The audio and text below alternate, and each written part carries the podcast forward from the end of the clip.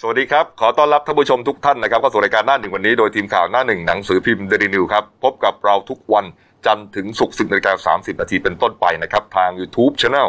Daily New Life ขีด GS ตามขึ้นหน้าจอนะครับ เข้ามาแล้วกด Subscribe ติดตามกันหน่อย นอกจาก YouTube แล้วนะครับ เราก็ออกอากาศพร้อมกันอีกหนึ่งแพลตฟอร์มครับพี่เอครับท่านผู้ชมครับก็คือ Facebook นะฮะชื่อเดียวกัน Daily New Life ขีด GS นะครับไปคลิกไลค์กันตรงนั้นได้นะครับนี่ฮะจะได้ติดตามกัน นะครับวันนี้ไหนก็ทั้งนั้นเลยถูกต้องครับวันนี้วันอังคารที่ 12 พฤษภาคม 2563 ครับ พบกับผมอัจฉริยะโทนุสิทธิ์ ผู้ดำเนินรายการ และพี่เอครับ คุณวราวุฒิคูณสมบัติหัวหน้าข่าวหน้าหนึ่งเมื่อวานพี่เอเขาเวรนะหน้าหนึ่งก็เป็นคนให้หัวข่าวนะครับนี่ฮะพยายามทำความพูดจริงในหน้ากากทำไมฮะหลายเทคก็ยังไม่ชินนะฮะก็มันก็มันก็จะสะดวกกว่าเราใส่หน้ากากอนามัย อันนั้นนะบางทีมันมันพูดแล้วมันก็อุ้ยอุ้ยนะใช่ใช่เออนะฮะอะก็เป็นมาตรการป้องกันกันแล้วกันครับนะครับอะมาดูเรื่องข่าวสารบ้านเมืองของเรานะฮะอ่าเรื่องดีๆที่เกิดขึ้นนะครับ ในภาวะวิกฤตเนี่ยเราก็เห็นกันในหลายรูปแบบนะพี่เอ๋นะเรื่องโควิด -19 เนี่ยเอาละมันเป็นเรื่องที่ทำให้คนไทยแล้วก็คนทั้งโลกนะฮะต้องเรียกว่าปรับเปลี่ยนวิถีชีวิต new normal นะครับใช่ครับ นะฮะเคยใช้ชีวิตสะดวกสบายก็ต้องอาลำบากมากขึ้นนิดหน่อยนะครับ และก็อ่าแต่ว่าในความลำบากในความยากลำบากนั้นเนี่ยมันก็มีอะไรบางอย่างที่มันทำให้เราเห็นได้นะว่ามันเป็นเรื่องดีๆที่เกิดขึ้นมุมมองดีถูกต้องครับนะฮะอีกเรื่องหนึ่งที่เรานำเสนอก็คือว่าอ่าเรื่องตู้ปันสุกๆครับนะครับ ตอนนี้เนี่ยมีแทบจะทุกพื้นที่แล้วนะฮะหลายจังหวัดนะฮะก็อ่า ผู้ว่าราชการจังหวัดเองเนี่ยลงมาลุยด้วยตัวเองนะครับแล้วก็บางจังหวัดก็มีหลายตู้ด้วยนะหลายหน่วยงานเขาก็อ่าจัดตู้มาตั้งที่หน้าสำนักงานเขาหน่วยงานเขานะครับนะครับหลักการก็คือว่าอ่าใครมีข้าวของเครื่องใช้นะฮะอาหารการกินอาหารสดอาหารแห้งต่างๆเนี่ยพอเหลือพอแบ่งปันครับ ก็เอาไปใส่ในตู้นะครับ คนที่เขาขาดแคลนเขาเดือดร้อน ไม่มีจะกินพูดง่ายๆก็ไปเอามานะฮะหลักการคือหิวก็ไปหยิบกิน มีก็ไปแบ่งปันนะครับ แต่ก็ควรจะหยิบกินในเอ่อจำนวนที่พออิ่มใช่ไหม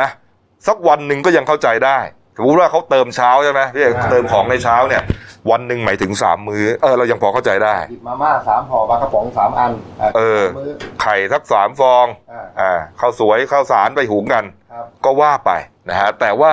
มันกลับมีเหตุลักษณะเหมือนดราม่านะครับ หรือคนเรื่องของคนเห็นแก่ตัวเนี่ยเกิดขึ้นเนี่ยหลายจังหวัดนะครับ หลายจังหวัดแล้วก็ไม่น่าเชื่อว่าจะเกิดขึ้นได้เนี่ยนะฮะเอ่อ ก็ไปดูที่แรกนะครับ ที่เป็นที่วิพากษ์วิจารณ์อยู่ตอนนี้คือที่จังหวัดนครสวรรค์ครับอืมครับนี่ฮะเมื่อวานนี้เนี่ยอ่ามีภาพเหตุการณ์เลยนะว่ามีคนไปออกกันที่ตู้ปันสุกนะฮะแต่ว่าก็ใช้ชื่อว่าตู้พาสารสุขใจหยิบไปแต่พอดีถ้ามีร่วมแบ่งปันนะฮะอยู่ที่ห้างหน้าห้างแฟรี่แลนด์นั่นแหละครับนี่ฮะก็มีคนเนี่ยเข้าไปเต็มเลย อันนี้ใช่ที่นครสวรรค์ป่ะ อันนี้อีกที่หนึ่งนะฮะนั่นนะฮะอะเราพูดถึงที่นครสวรรค์ก่อนนะครับ ครับ ก็ไปเอาของมาฮะ ไปรุมกันเลยนะฮะพี่พี่เอกมันมีตู้เดียวใช่ไหมใช่ แล้วมันมีขอมันมีคนเนี่ย เป็นสิบคนเลยไปลุมล้อม มายืนคอยอะพอเขาใส่ของเต็มปุ๊บก็ถล่มเลย ไม่แล้วก็เหมือนทำท่าว่าจะมีการกระทบกระทั่งกันด้วยใช่เหมือนแย่งกันด้วยแล้วก็จะมีเรื่องกันด้วย เรื่องนี้ครับ คุณจิตรเกษมนิโรธ ธนรัตน์นะฮะนายกเทศมนตรีเอ่อเทศบาล นายกเทศมนตรีนครนครสวรรค์นะครับ ก็สั่งให้เจ้าหน้าที่เนี่ยย้ายตู้ปันสุกนะฮะออกจากหน้าห้างแฟรี่แลนด์เลยนะครับ ไปตั้งอยู่หน้าสถานีตำรวจดับเพลิงเทศบาลนครนครสวรรค์ครับ นี่ฮะต้องย้ายครับไม่ไหว ย้ายก็คือว่า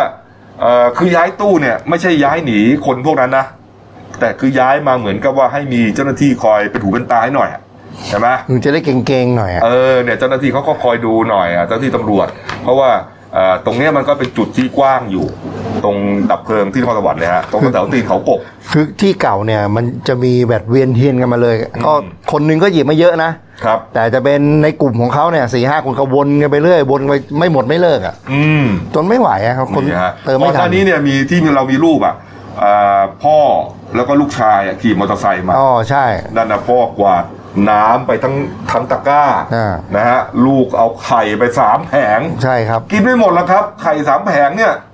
แผงหนึ่งเนี่ยกินทั้งบ้านเนี่ยกินยังจะเป็นอาทิตย์สองอาทิตย์อะพี่ใช่ครับ มันตั้งสามสิบฟอง คือคือมันเกิดปัญหาว่าคือเหมือนกับ เอ่อคนเห็นแก่ตัวเนี่ย มันมันก็ไม่มีสำนึกอะ ใช่ นะพี่นะ แล้วมีอีกครับเอ่อเพจกินไรดีศรีราชาที่ชนบุรีฮะ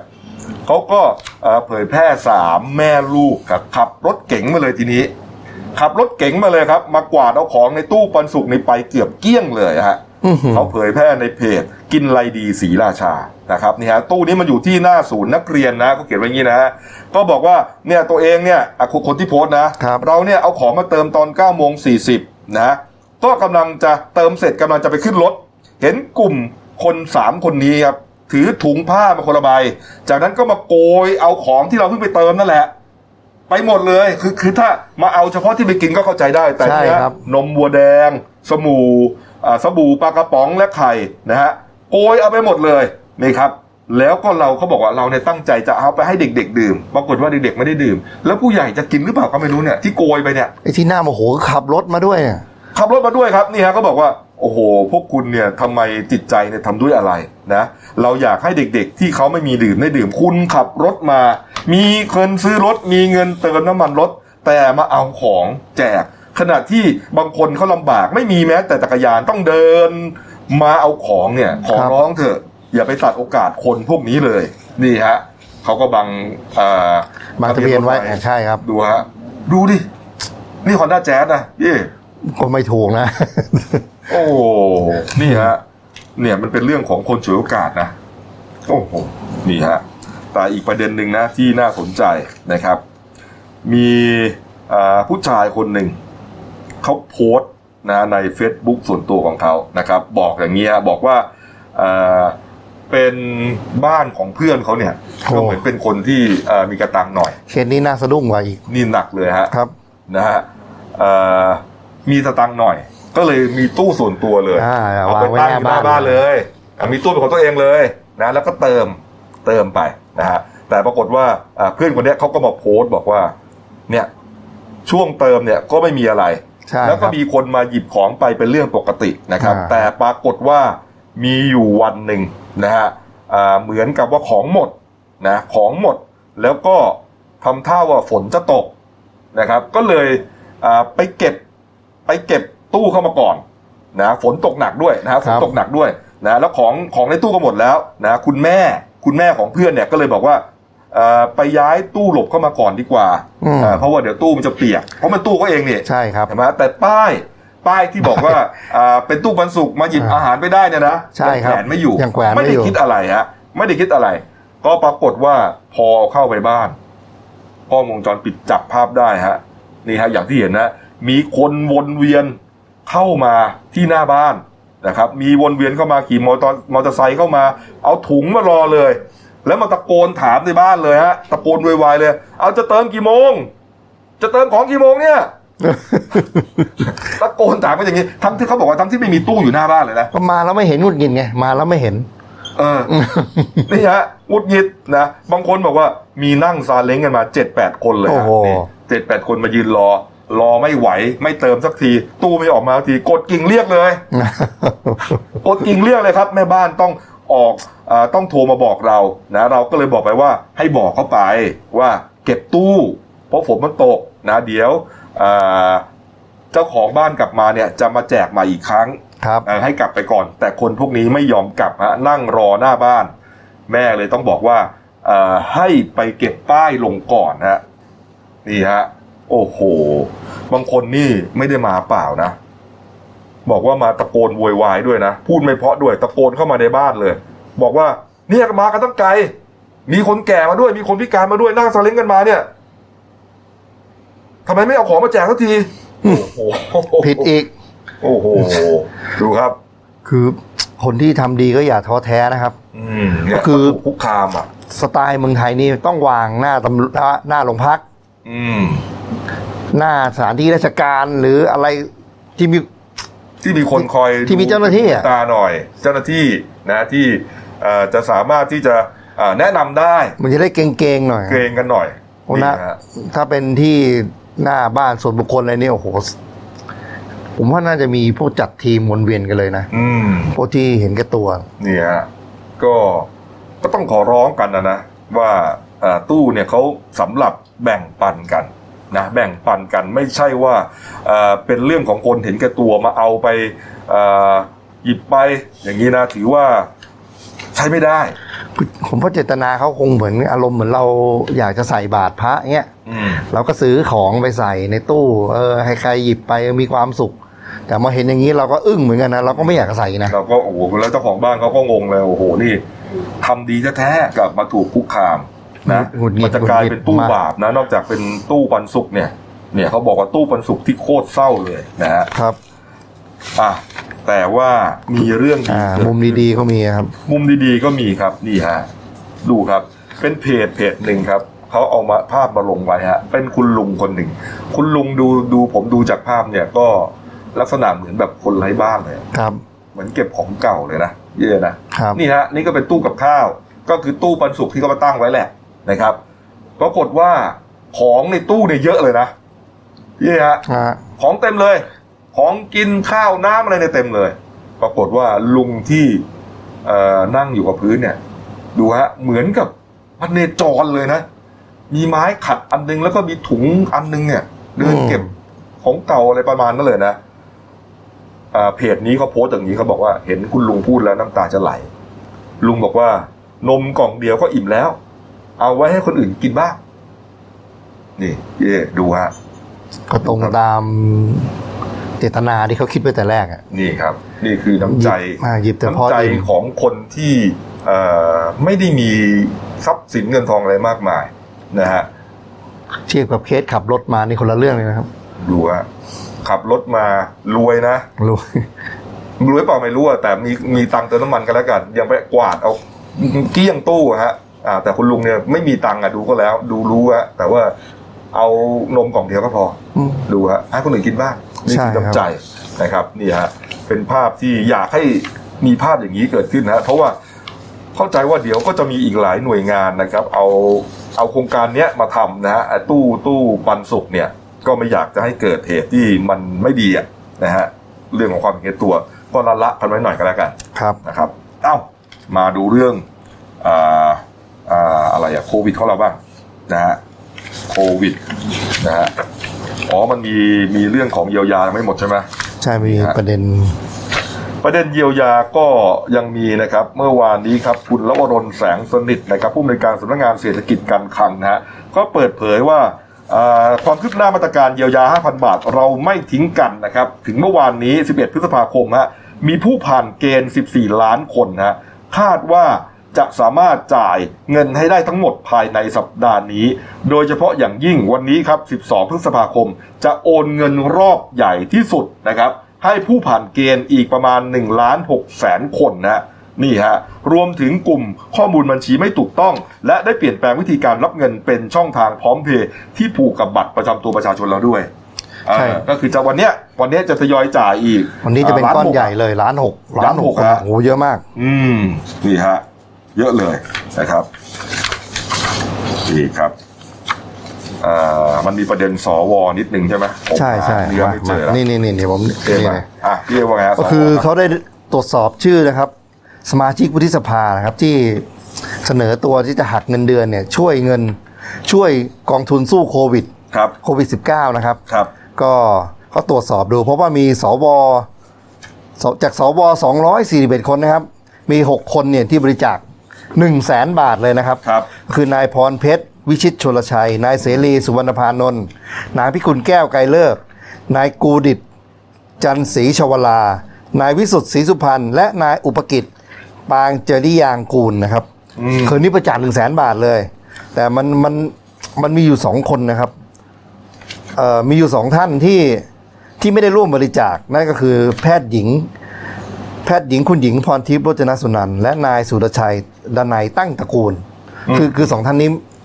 ยังยังไม่ได้ลงชื่อร่วมบริจาคเงินเงินเดือนโอ้โหนะฮะส่วน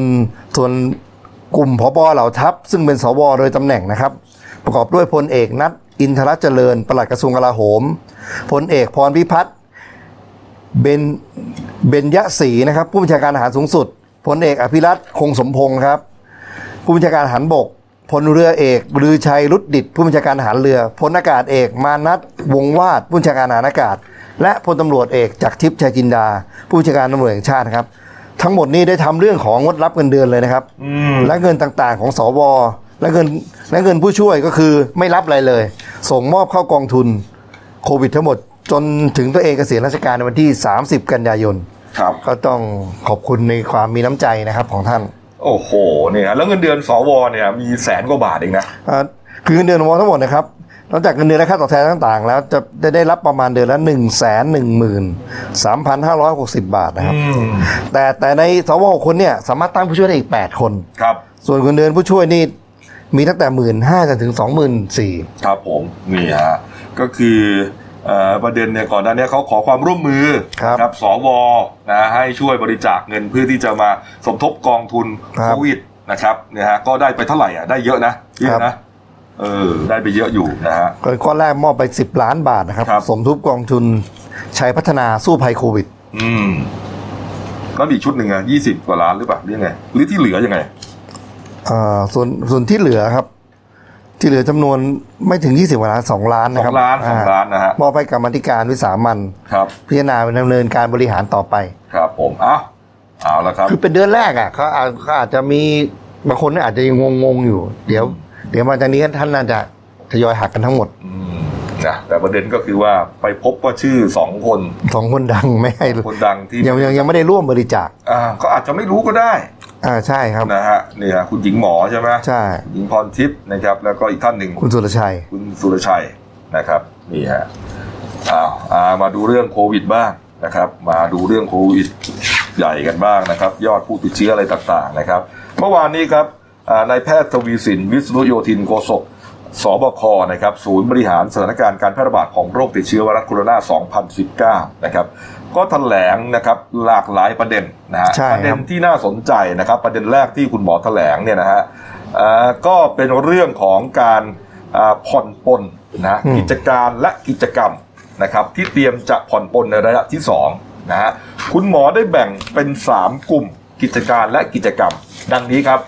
กลุ่มแรกครับเป็นกิจการและกิจกรรมที่เกี่ยวข้องกับทางด้านเศรษฐกิจ และการดำรงชีวิตประจำวันนะฮะก็จะแบ่งย่อยออกไปเป็นอ่า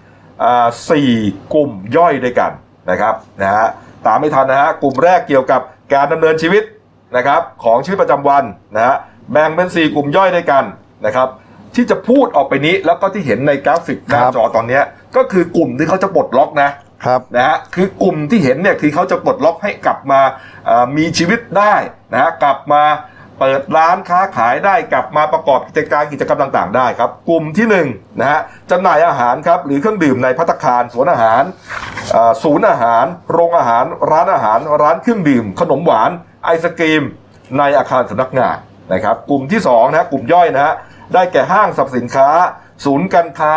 คอมมูนิตี้มอลล์นะฮะอันนี้ยกเว้นโรงภาพยนตอ่ามียกเว้นอยู่ฟิตเนสโบว์ลิ่งสวนสนุกสวนน้ำศูนย์ประชุม และศูนย์พระเครื่อง สนามพระ และพระบูชา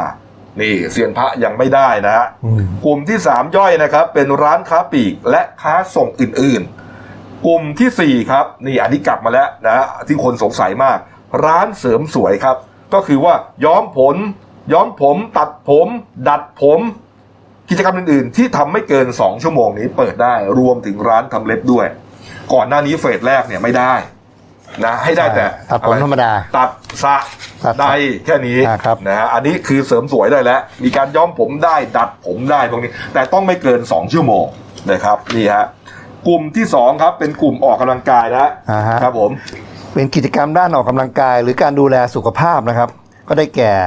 เวชกรรมเสริมความงามนะครับ สถานเสริมความงามและควบคุมน้ำหนัก ได้แก่สนามกีฬาเฉพาะกีฬาประเภทกลางแจ้งนะครับอ่าแล้วก็ตามกติกาสากลเล่นเป็นทีมไม่มีผู้ชมครับแล้วก็ 2.3 สวนดอกไม้ สวนพฤกษศาสตร์ พิพิธภัณฑ์ แกลเลอรี่ ห้องสมุดสาธารณะ อันนี้มีวงเล็บนะครับให้เข้าเป็นรายคนอืมนะครับ ส่วน 2.4 ได้แก่สถานประกอบการนวดแผนไทย อันนี้เฉพาะนะครับนวดเท้าอย่างเดียว ส่วนกลุ่มสุดท้ายกลุ่มที่ 3 นั้น ได้แก่การประชุมสถานที่ภายในหรือภายนอกองค์กร ลักษณะการบรรยาย ร่วมกับ video conference จำกัดวงเล็บจำกัดจำนวนคนตามพื้นที่เนี่ยอันนี้นะและสุดท้ายนี่น่าสนใจทีมถ่ายทำรายการโทรทัศน์โฆษณา ถ่ายแบบทำคลิป แต่วงเล็บไม่เกิน 5 คน ซึ่งพวกถ่ายรายการถ่ายอะไรนี้จะได้เริ่มขยับขยายแล้วแต่ห้ามเกิน 5 คน อืมนี่ฮะเรื่องร้านนวดเนี่ยก็น่าสนใจ ก่อนหน้านี้คือนวดเนี่ยปิดเลย นะฮะเพราะเหมารวมใช่คเพรับราะการนวดเนี่ยมันใกล้ชิดกันมากไงใช่ใช่ นะฮะหมอนวดนวดแผนโบราณเนี่ยเวลานวดก็ต้องไปบีบจับบีบไหล่อ่าฮะยกขามันใกล้ชิดจัดใกล้ชิด นะฮะอันนี้เขาเลยเริ่มผ่อนปลนแต่เฉพาะนวดเท้าเอาเท้าไกลหน่อยอ่าระยะไกลหน่เออย อนะคนที่เคยนวดเท้าก็จะรู้นะฮะไกลครับหน่อยนะครับ ส่วนเอ่อบางคนเขาก็ตั้งข้อสังเกตมานะไอ้กลุ่มสามเนี่ยกลุ่มสุดท้ายเรื่องของการถ่ายทำรายการโทรทัศน์เนี่ยจำกัดไม่เกินห้าคนเนี่ยบอกว่า เขารู้หรือเปล่าว่าการออกกองครั้งหนึ่งนี่มันได้เท่าไหร่บางคนผมไปดูในคอมเมนต์บอกว่า สงสัยถ่ายเอวีมั้งใช้คนไม่มากตากล้องคนหนึ่งพระเอกคนหนึ่งนางเอกคนหนึ่งอยู่เลย ต้องปรับไงต้องปรับถ่ายถ่ายเจาะถ่ายเจาะถ่ายเจาะไปมันไม่ได้โอ้โหสักไม่ได้นะวันหนึ่งแล้วนะคนที่ดูแลทั้งสโคปโปรดิวเซอร์หรือว่าผู้กำกับก็สองแล้วไล่นักแสดงหรืออะไรอีกอะมันเยอะบางทีถ่ายคนนาตัวหนึ่งคนเป็นร้อยอะผมว่าก็เยอะไปว่ะผมว่า คือ ก็ต่อคำว่า new normal นี่ไงต่อไปไอ้เรื่องอย่างนั้นน่ะไม่ปกติไปแล้วเออเป็นไปได้นะ ใช่ครับเออคือต่อไปไอ้สิ่งที่ไม่ปกติอะมันจะกลายมาเป็นปกติ เออใช่จากกองถ่ายจากจำนวนคนนี่ต้องคอมพิวเตอร์กราฟิกน่าจะเข้ามีส่วนมากขึ้นอืมจากคนตัวประกอบเยอะๆ ก็จะเอาคอมพิวเตอร์มาเติมเอาอืมแม่นั่นเกิดมาบอกได้ว่าเขาถ่าย AV หรือเปล่าใช่นะไม่ใช่นะอะอ่าส่วนเรื่องยอดนะพี่เอครับ เมื่อวานนี้อ่าได้ก็ติดไปตั้งหกคนนะ อะใช่ครับ ส่วนเมื่อวานนะครับ ยอดผู้ติดเชื้อนะครับ ก็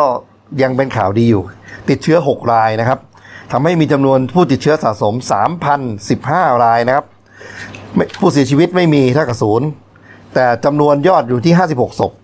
รักษาหายเพิ่มอีก 2 รายทำให้พี่มีผู้ที่รักษาหายแล้วรวมเป็น 2,796 คนนะครับ ยังคงรักษาอยู่ 136 ราย 163 รายครับขอโทษ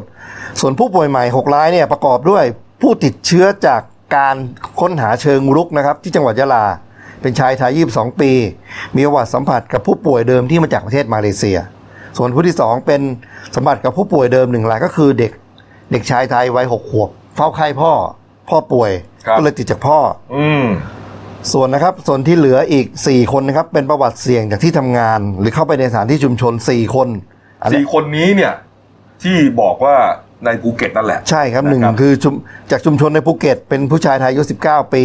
และอาชีพกลุ่มเสี่ยงหนึ่งสามคนนะครับก็คือตำรวจตำรวจหนึ่งคน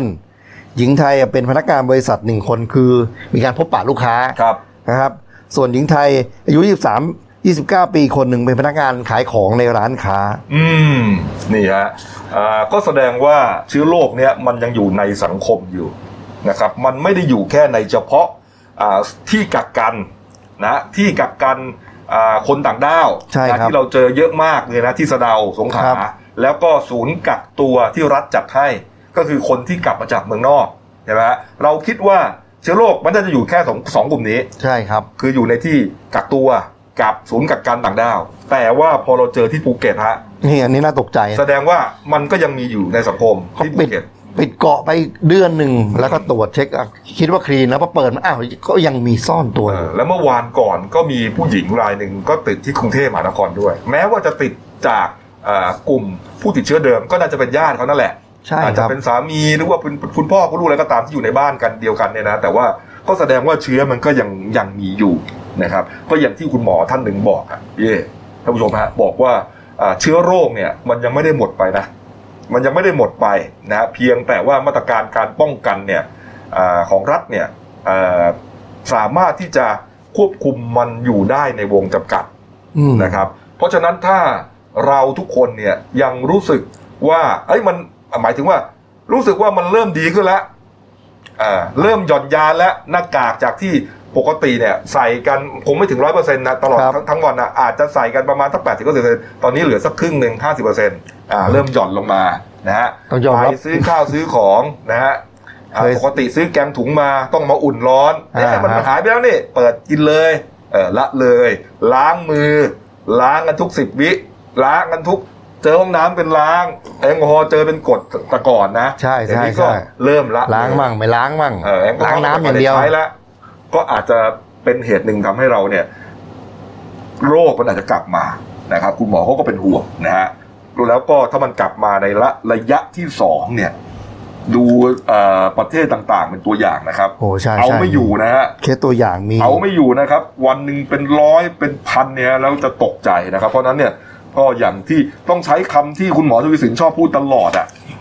กาดจะตกใช่การนะคตรับกนะอันเดียวเลยนะจำไว้เลยนะฮะกาดจะตกนะฮะเชื้อโรคมันยังมีอยู่นะครับอะสู้กันต่อไปนะครับ มาประเด็นเรื่องของพรกฉุกเฉินครับ เมื่อวานนี้พลเอกสมศักดิ์รุ่งสิตาเลขาธิการสภาความมั่นคงแห่งชาตินะฮะก็กล่าวถึงกรณีที่อาจจะมีเอ่อการผ่อนปลนนะฮะการปลดล็อกพรกฉุกเฉินครับที่ประกาศใช้เนี่ยต่อมาครั้งที่สองใช่ไหมฮะไปจบวันที่ 31 พฤษภาคมครับสิ้นเดือนนี้อ่า พลเอกสมศักดิ์ก็บอกว่า การจะพิจารณายกเลิกพรกฉุกเฉินเนี่ยต้องพิจารณาหลายด้านนะครับทั้งทางด้านความมั่นคง เศรษฐกิจ สังคม ความปลอดภัยของประชาชนนะอันนี้จะรวมถึงการยกเลิกเคอร์ฟิวบางอย่างด้วยนะครับนี่ฮะเขาบอกว่าท่านท่าน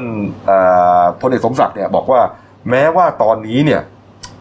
เรื่องเคอร์ฟิวเนี่ยยังประกาศใช้อยู่นะ ยังประกาศใช้อยู่นะคครัรับบอ้ามออกจากบ้านสี่ทุ่มถึงตีสี่แต่ยังมีคนเรียกว่าฝ่าฝืนกันเยอะนะครับออกมามั่วสุมยามวิกาลนะตั้งวงสังสรรค์กินเหล้ากัน ดื่มเครื่องดื่มแอลกอฮอล์เล่นการพนัน พวกนี้ทำให้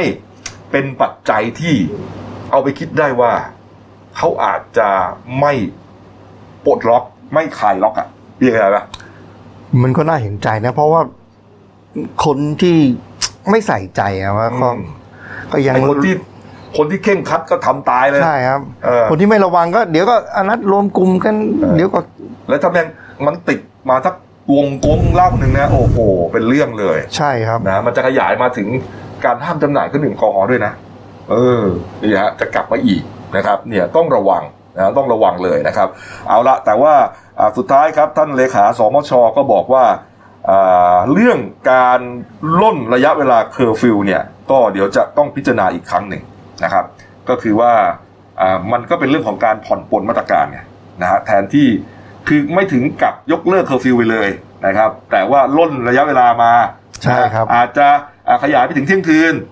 นะแล้วก็แค่ตักตีสามถูกไหมฮะ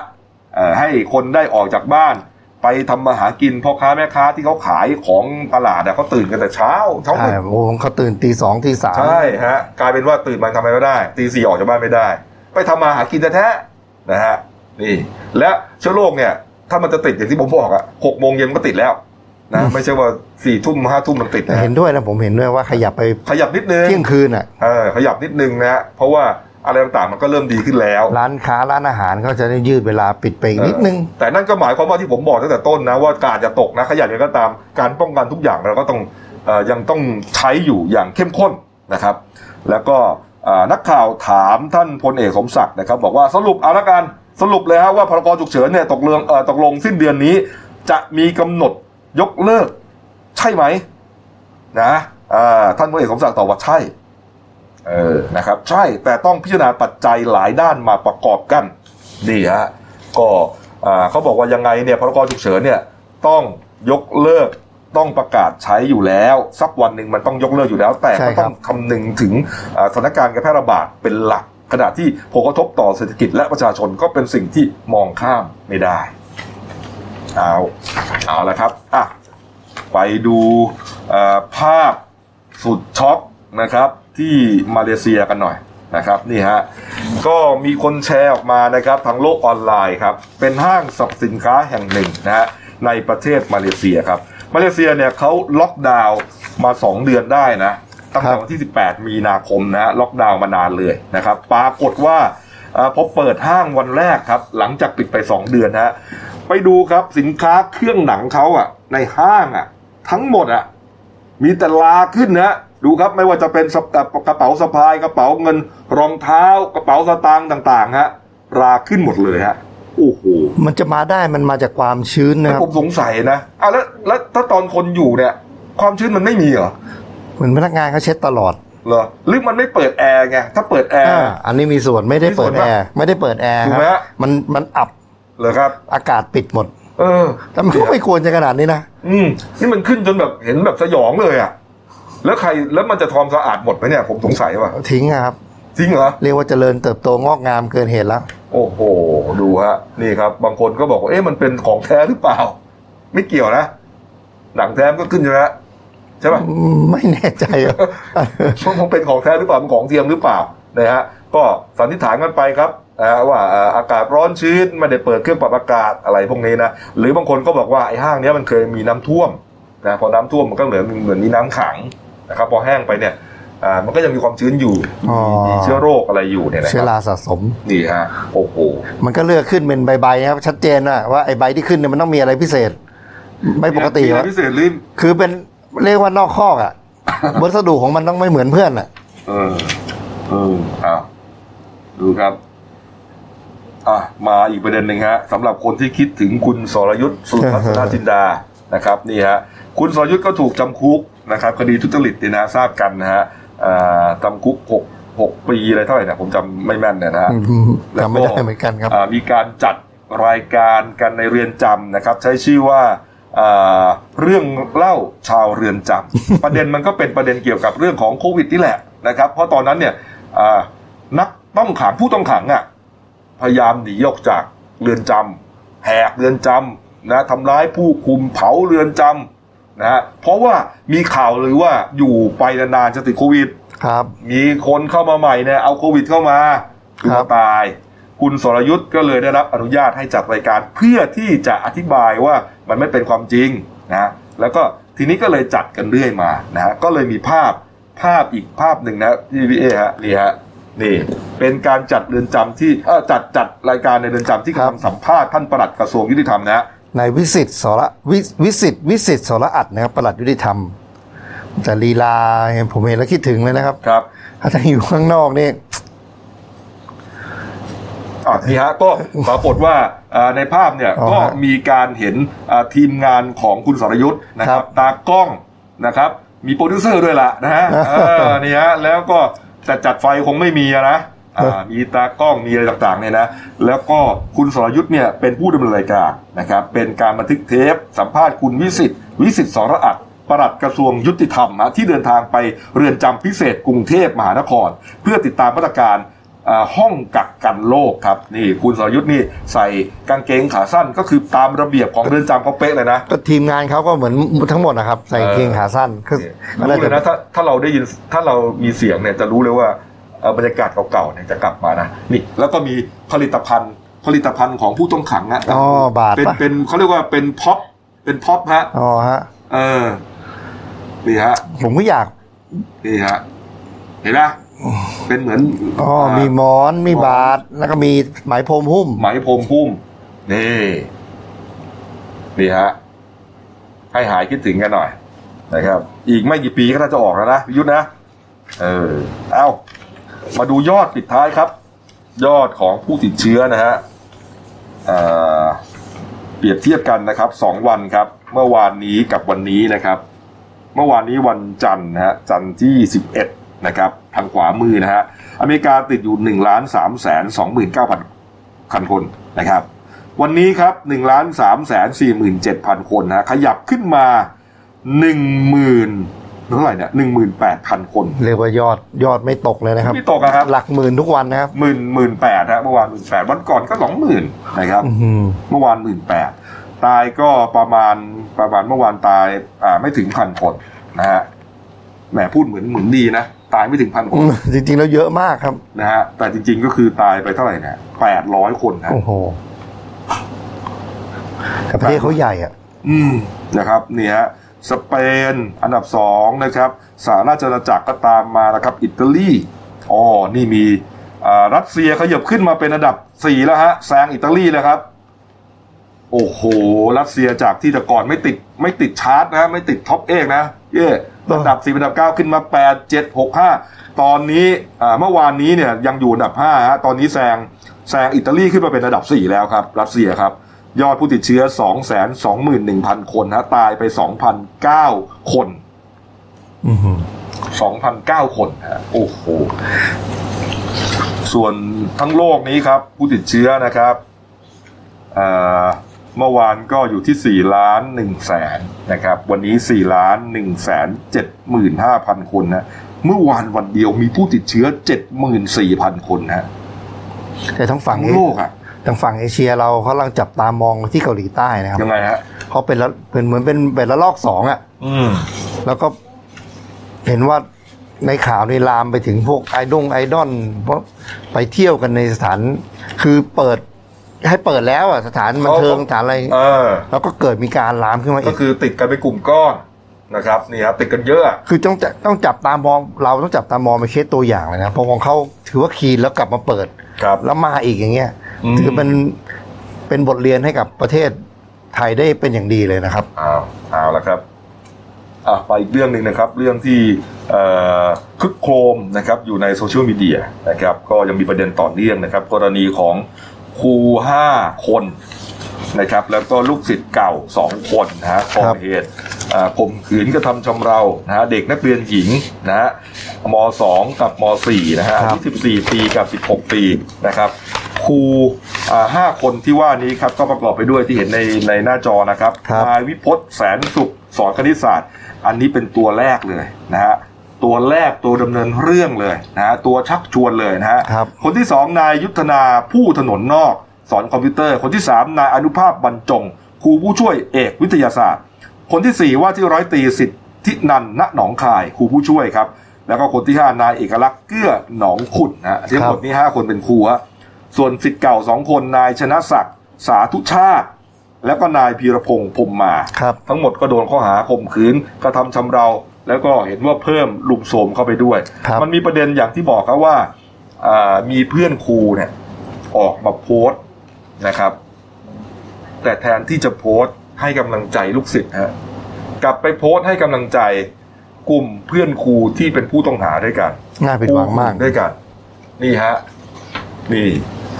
อันนี้อันเก่านะขออันใหม่ อันใหม่ครับนี่ฮะให้กำลังใจครูทั้งห้าคนที่ข่มขืนนักเรียนหญิง ฟังนะฮะนี่นะครับ คนเรามีผิดพลาดกันได้ให้กำลังใจนะ เออ ให้กำลังใจครูทั้งห้าคนที่ข่มขืนนักเรียนหญิง คนเรามีผิดพลาดกันได้ เราในฐานะเพื่อนร่วมอาชีพครูขอบอกพวกที่ด่าด่าครูที่ข่มขืนเด็กน่ะว่าเด็กสมยอมหรือเปล่างาน ดูฮะ ไปซัดใส่เด็กอีกฮะหนึ่งแล้วนะครับ เด็กสมยอมไหมนี่คือคหนึ่งรูประเด็นนะนะครับนะถ้าใครไม่อยากให้ลูกหลานโดนครูข่มขืน ก็สอนลูกตัวเองอยู่ที่บ้าน อย่าส่งลูกไปเรียนที่โรงเรียนสองละเฮ้ยนี่สองดอกแล้วนะอ่านี่นี่ยังไม่หมดนะฮะถ้าไม่อยากให้ลูกข่มขืน สอนลูกตัวเองที่บ้านอ๋อถ้าถ้าถ้ากูส่งลูกไปเรียนนี่ลูกกูจะต้องโดนข่มขืนแล้วอ่าเขา เขาเฮ้ยเฮ้ยคือแท้ว่าคุณพร้อมยอมรับความเสี่ยง นี่นี่คือคนเป็นครูนะที่โพสต์เนี่ย ใช่ครับ ดอกที่สามครับ อย่าส่งลูกไปเรียนที่โรงเรียน เพราะครูก็มีชีวิตจิตใจ เงี่ยนเป็นไม่ใช่พระอิฐพระปูน ใช้คำนี้เหรอมึงบ้าแล้ว ถ้าถ้าเขียนขนาดนี้นะ นี่คือนี่คือตรรกะที่แบบว่าเลวร้ายระยำตำบอนที่สุดฮะตั้งแต่ผมเห็นมาฮะเป็นเป็นพวก อวตารไหมมีหน้ามีตาจริงไหมครับเขาก็ปิดบังเซฟใช่ถ้าประเด็นนั้นก็อีกาเรื่องหนึ่งจะย่าฮะอะเขาบอกว่าครูก็มีจิตใจนี่เขียนเองนะ มีชีวิตจิตใจเงียนเป็น ไม่ใช่พระอิฐพระปูน ที่ไม่รู้สึกรู้สาอะไร เลิกด่าเขาได้แล้วครูเขาก็มีครอบครัวที่อยู่ข้างหลังเหมือนกัน ถ้าเขาติดคุกจริง ๆ แล้วใครจะดูแลครอบครัวเขาล่ะนั่น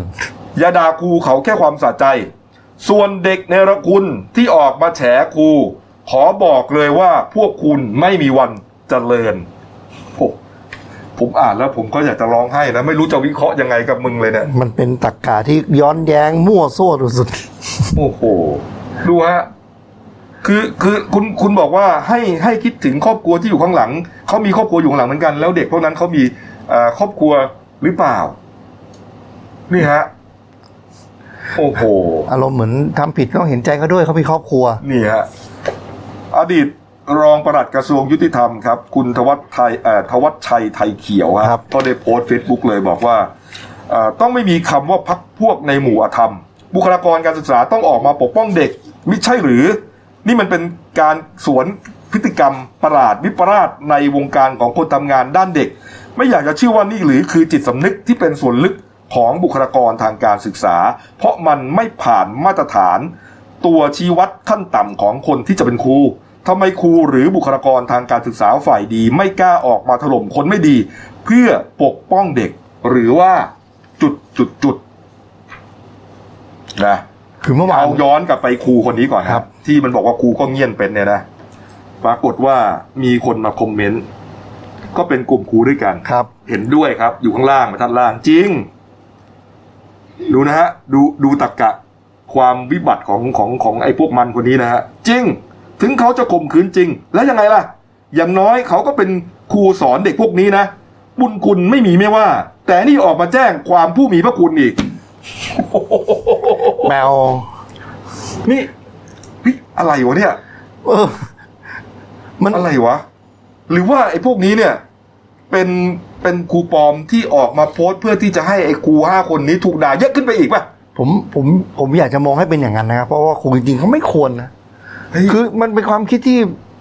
ไร้สมองอะ อะไรวะเนี่ย นี่มึงมึงอยู่โรงเรียนไหนกันวะเนี่ยผมสงสัยมากเลยเนี่ยแหมผมเอาผมเอาโพสต์นี้เนี่ยมาจากอ่าท่านอดีตรองปลัดนี่แหละ แล้วแกก็บังไงแกบัง แกเขาเรียกว่าเซ็นเซอร์นะฮะเอามานิดนึงเอามาดูนิดนึงก็เลยไม่รู้ว่าที่ไหนแหมถ้าผมเจอเองเนี่ย ผมจะเปิดเลยใช่นะฮะครับนี่ตะกะวิบัติวิบัติมากนะครับ โอ้โห คนเป็นครูแทนที่จะอ่ารู้ถึงแม้อย่างเงี้ยที่บอกว่า เอ๊ะเอ่อเด็กสมยอมหรือเปล่า นี่ประเด็นนี้นะหนึ่งละถึงอ่าแม้นะครับว่าเด็กสองคนนั้นเนี่ยลักษณะเหมือนจะไปสมยอมเพราะว่ามันมีบอกว่าโทรเรียกก็มาโทรเรียกก็มาใช่ไหมใช่ครับไอ้ครั้งที่สองเนี่ยไอ้ครูอะไรเนี่ยไอ้ครูวิพจน์ครูยุทธนาอะไรพวกเนี้ยถ้าสมมุติว่าเป็นอย่างนั้นจริง ๆ เนี่ย ความเป็นครูเนี่ย คุณต้องอบรมสั่งสอนสิทธิ์นะครับ ว่า เอ้ย นักเรียนทำอย่างนี้ไม่ถูกนะ ไม่ถูกไม่ต้องนะไม่ได้ครับนะเอ่อเราเป็นนักเรียนเราต้องใฝ่เรียนอบรมสั่งสอนทางจริยธรรม คุณธรรมกันไปนะครับ ไม่ใช่ว่าอ้าวสมยอมก็จัดการซะเลยนะอันนี้เราจะไม่รู้ว่าเด็กสมยอมด้วยหรือเปล่านะ แต่ถ้าสมมุติว่าเป็นอย่างนั้นจริงอะคุณก็ไม่สามารถจะทำอย่างนี้ได้คือไม่ว่าจะอะไรก็ตามอะคุณทำอย่างนี้ไม่ได้ครับ มันผิดกฎหมาย นะผิดจริยธรรมยิ่งเป็นครูด้วยเนี่ย แต่ไอ้คนพวกที่มันมาโพสต์ให้กำลังใจเนี่ย ผมสงสัยมากเลยว่ามึงอะไรวะเนี่ย คิดอะไรอย่างนั้นมาเนี่ยคือผมพงรู้ที่เขาว่าเพิกอาอาครูคนแรกที่มีมีสัมพันธ์กับนักเรียนก็ไม่ว่า ครับ ใจดีโทรตามเพื่อนอืมซึ่งมันผิดปกติแล้วอืมคือตามตามเพื่อนคนที่หนึ่งมา แล้วก็เออบอกให้เด็กคนเนี้ย ตามเพื่อนเด็กมาด้วยเออถ้าคุณแล้วเป็นก็ครูไอ้จครูริงก็เรียกครูมา แล้วก็เขาเรียกว่าเอ่อ มีเพศสัมพันธ์กันแบบสลับคู่นอนหรือว่าสวิงกิ้งโอ้โหคุณควรจะตักเตือนนะครับ มัน โอ้โห นี่นี่ นี่เละเทะไปกันใหญ่ฮะนี่นี่คือ เป็นเรื่องที่ไม่น่าเชื่อว่าจะเกิดขึ้นนะฮะกระทรวงศึกษาธิการนี่ต้อง ต้องต้องไปปรับปรุงแนวความคิดอ่าทัศนคติของครูคุณครูที่ไม่อยากจะเรียกว่าเป็นครูพวกนี้เนี่ยครับ ให้ให้ดีกว่านี้ฮะนะฮะแล้วก็ไม่ควรที่จะบอกให้ไอ้ไอ้กลุ่มเนี้ยไอ้ไอ้กลุ่มเนี้ยไม่ได้กลับมาเป็นครูอีกแล้วแน่นอนนะคฮะรับ เพราะว่าท่านรัฐมนตรีศึกษาธิการเนี่ยบอกแล้วนะครับ ว่าไม่มีโอกาสได้กลับมาแน่นอน เพราะว่าพฤติการอย่างนี้เนี่ยกลับมาเนี่ยพ่อแม่ที่ไหนเขาอยากจะให้มาสอนลูกเขาก็คงไม่ต้อผงมกลับฝากไปถึงไอ้พวกครูที่มันมีแนวคิดพวกนี้ด้วยฮะเนี่ยความคิดพวกนี้เนี่ย จะผิดวินัยอะไรหรือเปล่าเนี่ยผมสงสัยมากเลยนะ ถ้าเป็นครูจริง ๆ นะ เออโอ้โหเครียดมากเลยว่ะอ่านข่าวนี้ เอาแต่เอาเอาเอาเรื่องประเด็นนิดนึงครับคือเมื่อวานนายคำศักดิ์เทพสุทินครับครับนวยุติธรรมเขาก็บอกว่าได้มีการช่วยเหลือเด็กสองคนนี้แล้วนะครับ อืม ก็โดยมีค่าใช้จ่ายที่จำเป็นในการรักษาพยาบาล จะจ่ายค่าช่วยเหลือในจำนวนเงินไม่เกิน 40,000 บาท อืมครับ ค่าฟื้นฟูสมรรถภาพทางร่างกายและจิตใจ จ่ายจริงไม่เกิน 20,000 บาท และค่าตอบแทนความเสียหายอื่นอีกไม่เกิน 50,000 บาท ซึ่งตรงนี้นะเขาจะมีเพิ่มเลยนะครับ เพราะว่าเด็ก สองคนนักเรียนหญิงสองคนเนี่ยผวาดระแวงมากเพราะเนื่องจากทั้งหมดได้ประกันเจ็ดคนได้ประกันตัวทั้งหมดครับเขาเลยส่งทีมคุ้มครองพยานลงไปนะครับอืมเพราะว่าเด็กมีความกังวลเกี่ยวกับการปลอดภัย คือเรียกว่าผวาแล้วอะเห็นรถวิ่งหน้าบ้านมาจอดชะลอหน้าบ้านนี่อยู่ไม่ได้แล้วอะเด็กกลัวมากอืม ก็เลยส่งทีมคุ้มครองพยานลงไปแล้ว เพื่อเป็นขวัญกำลังใจให้เด็กสเขาองก็คนหนีนี้นะครับช่วงแรกเขาก็หนีไปอยู่ที่อื่นนะแต่ว่าแหมมันก็จะไปอยู่ไหนได้ไกลใช่ไหมใช่ก็อครับยู่บ้านตัวเองแล้วเขาอบอุ่นปลอดภัยที่สุดเนี่ยแล้วก็ก็ก็ทีนี้เขาก็เลยระแวงไงส่วนส่วนน้องเด็กม .4 นี่ตอนนี้ได้มีได้มีบ้านพักเด็กและครอบครัวจังหวัดมุกดาหารได้รับตัวไปดูแลแล้วครับอะอืมอืมซึ่งซึ่งได้จัดหาโรงเรียนให้ใหม่ด้วยก็มันต้องอยู่ที่ตัวของน้องอะถ้าน้องเขาจะอยากเรียนต่อก็หาโรงเรียนให้ใหม่ได้เลยโอ้โห นี่เป็นประเด็นมากเลยนะเนี่ยนะครับครูก็มีชีวิตจิตใจเงียนเป็นไม่ใช่บิดพระปูน ผมมองว่าน่าจะเป็นไม่ใช่ครูหรอกครับ เป็นจริงเหรอ เข้าเข้ามาเข้ามาเหรอตอบให้แต่มันเป็นเพจครูนะ ถ้าผมจำไม่ผิดอะมันเป็นเพจให้กำลังใจครูนะผมพยายามมองบวกครับ เหรอเออเอ้าแต่ความคิดชั่วร้ายมาก อืมนี่ขนาดด่ายังด่าบวกเลยนะเนี่ยพี่ เอ้าเอามาดูการ์ตูนขาประจำของคุณขวดนะครับ ปิดท้ายเบรกนี้นะฮะปรับอารมณ์กันนิดนึงฮะ กลับไปที่ตู้ปันสุกครับ เออ นี่แกก็จับประเด็นดีนะเนี่ย ตู้ปันสุกครับ มีคนจนก็มาอ่ามารับของของบริจาคครับนะครับ ที่คนเอามาใส่ในตู้ครับ มีตู้ปันสุกด้วยนะ มีใครได้บ้าง ตู่ปันสุกครับ ตู่แจกเงินไม่รู้อะตู่ปันสุกอะมีก็มีสวมีงูเห่ากปปสการบินไทย แล้วก็ปิดท้ายที่ระบอบประยุทธ์นะฮะเราจะจบรายการแต่เพียงเท่านี้หรือเปล่าวันนี้แหมรู้สึกว่าหมัดหนักเหลือเกินนะตู่ปันสุก ออกมาจากตู้เซฟที่เป็นเงินภาษีใช่ไหมเออ แล้วก็มีมือมาจากสวงูเห่ากปปสการบินไทยอืมอ้าวว่ากันไปฮะ พักครู่เดียวครับกลับมาช่วงหน้านะครับ ก็มีสาวที่กาลสินธุ์เข้ามาแฉ ไปขึ้นโรงพักโรงพักหนึ่งที่กาลสินธุ์จะไปจ่ายค่าปรับจราจรนะฮะถูกตำรวจบนโรงพักลวนลามนะฮะกอดเลย ไม่กลัวโควิดกันเลยทีเดียวกลัวเลยฮะแล้วก็มีขนมจีบมรณะฮะเรื่องไปถึงไหนแล้วเดี๋ยวเล่าให้กันไอ้ฟังนะครับ แล้วก็ ตลาดนัดเรดิดิวเจ้าแรกมาแล้วครับ พักครู่เดียวครับ เดี๋ยวกลับมาคุยกันต่อครับ หยุดเสี่ยงสวมหน้ากากอนามัยป้องกันตัวเองตลอดเวลาทุกครั้งที่อยู่ในที่สาธารณะ หยุดแตะต้องไม่ควรจับสิ่งของสาธารณะทุกชนิด หยุดชุมนุมงดไปที่ที่มีคนอยู่เป็นจำนวนมาก เช่นสนามกี ประมาท กินร้อนแยกช้อนจานส่วนตัว รับประทานอาหารจานเดียวจะดีที่สุด หยุดเผลอ social distancing อยู่ห่างกัน 2 เมตรเสมอค่ะ หยุดลืม ล้างมือ 20 วินาทีให้เป็นนิสัย หยุดพูด พูดเท่าที่จำเป็น ป้องกันละอองฝอยออกจากปากให้น้อยที่สุด เราจะก้าวผ่านไปด้วยกัน No COVID 19 กับ Daily Life ขีด th ครับที่อ่าเข้าสู่ช่วง 2 ของรายการนั่นหนึ่งวันนี้ครับ พบกับคุณโน้ตผานิชดินครผู้ช่วยนักข่าวนั่นหนึ่งครับครับ สวัสดีครับอ่ามาเรื่องสาวขึ้นโรงพักกันหน่อยนะครับ มีผู้หญิงคนหนึ่งครับเขาได้โพสต์ครับโพสต์นะฮะโพสต์ใน Facebook ของเขาอืมนะครับเขาระบุเลยอย่างนี้ฮะโพสต์นี้มาเตือนภัยผู้หญิงนะคะอืมใครจะมาสพสาสขันธ์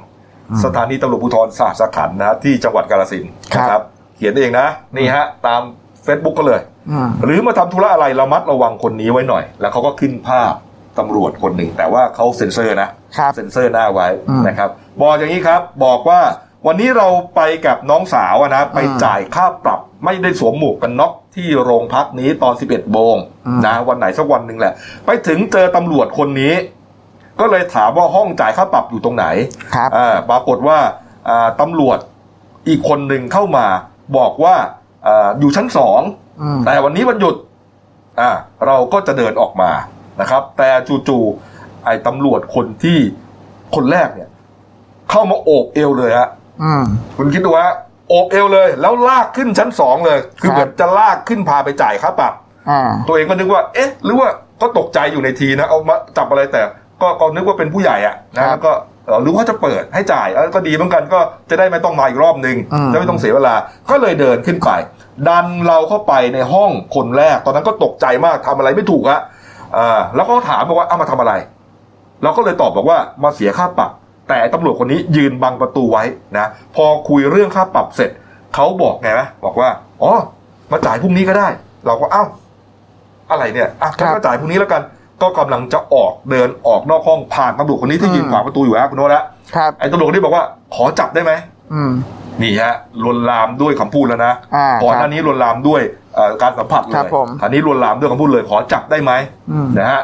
ตกใจเลยได้ยินคำนี้ใจคอไม่ดีก็เลยรีบวิ่งออกมา เห็นน้องสาวยืนรออยู่หน้าห้องพอดี ก็เลยรีบบอกน้องสาวว่าให้วิ่งหนีวิ่งหนีลงมาด้วยกันคตรับอนนั้นกลัวมากกลัวว่าอ่าตำรวจเนี่ยเอ่อ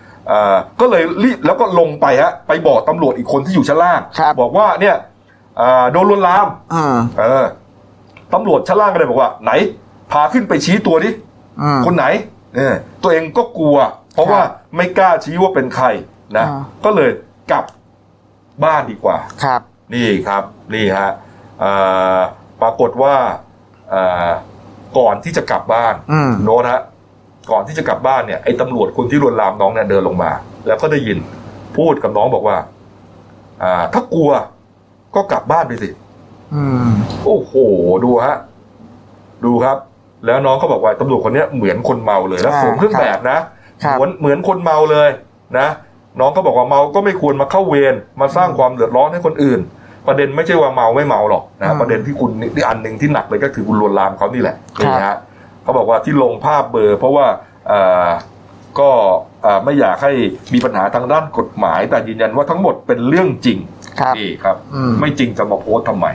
อืมสอพอสหัสสขันธ์นะฮะและผมเชื่อว่าญาติพี่น้อง ผู้เข้าบัญชา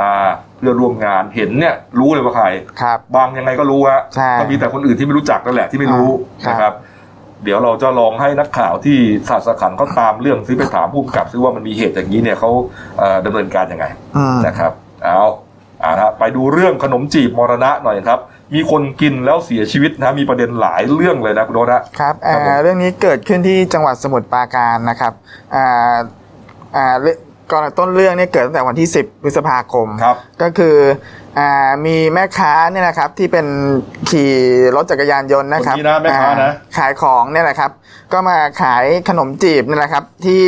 อ่าอำตำบลหนองปืออำเภอบางพีนะครับ ทีเนี้ยก็คือมีหญิงอายุ 66 ปีเนี่ยนะครับเขาก็ซื้อขนมจีบเนี่ยแล้วก็อ่ามากินกันในบ้านกับสามีแล้วก็ลูกๆหลานอืมๆปรากฏว่าพอตกดึกเนี่ย เกิดอาการท้องเสียรุนแรงครับครับอ่าจนอาอาการเป็นอาหารเป็นพิษ ทั้งหมดเลยครับยกเขาซื้อขนมจีบมาเนี่ยแล้วก็มากินกันในบ้านใช่นะก็มีทั้งอ่าพ่อแม่ลูกหลานครับ คนที่กินเนี่ย มีอาการหมดเลย หมดเลยใช่เขาบอกว่ามีอยู่คนเดียวครับที่ไม่ได้กินคือลูกสาวเขาที่ไม่ได้กิน ก็ไม่มีอาการไม่มีอาการก็เลยเอาครัละบถ้าอย่างนั้นก็น่าจะเป็นไอ้ขนมจีบนี่แหละ ใช่อืมก็เลยอ่าตกดึกเนี่ย ไปที่หาที่โรงพยาบาล แพทย์ก็อ่าฉีดยาอะไรต่างๆ ให้แล้วก็ให้กลับมาพักฟื้นที่บ้านก่อนครับครับผมปรากฏว่าอาการไม่ดีขึ้น โอ้โหอ่าสุดท้ายเนี่ยทางคุณยายเนี่ยที่อายุ 66 6 ปีนะครับเสียชีวิตอ่าคุณยายนี้ชื่อว่านางธนูช้างผู้พังงาเนี่ยครับครับช้างพังผู้งางางามามใช่ไหมอ่าครับใช่นี่เสียชีวิตครับ ส่วนสามีเนี่ย ก็อาการเนี่ยก็คืออาหารเป็นพิษอยู่ครับรักษาอยู่ที่โรงพยาบาลเนี่ยสามีก็คือนายประเสริฐ อันเจริญเนี่ยอายุ 73 ปีเนี่ยอาการไม่ดี แต่ภรรยาเนี่ยเสียชีวิตไปแล้วครับลูกๆเนี่ยก็เอาศพเนี่ยไปอ่าบำเพ็ญกุศลที่วัด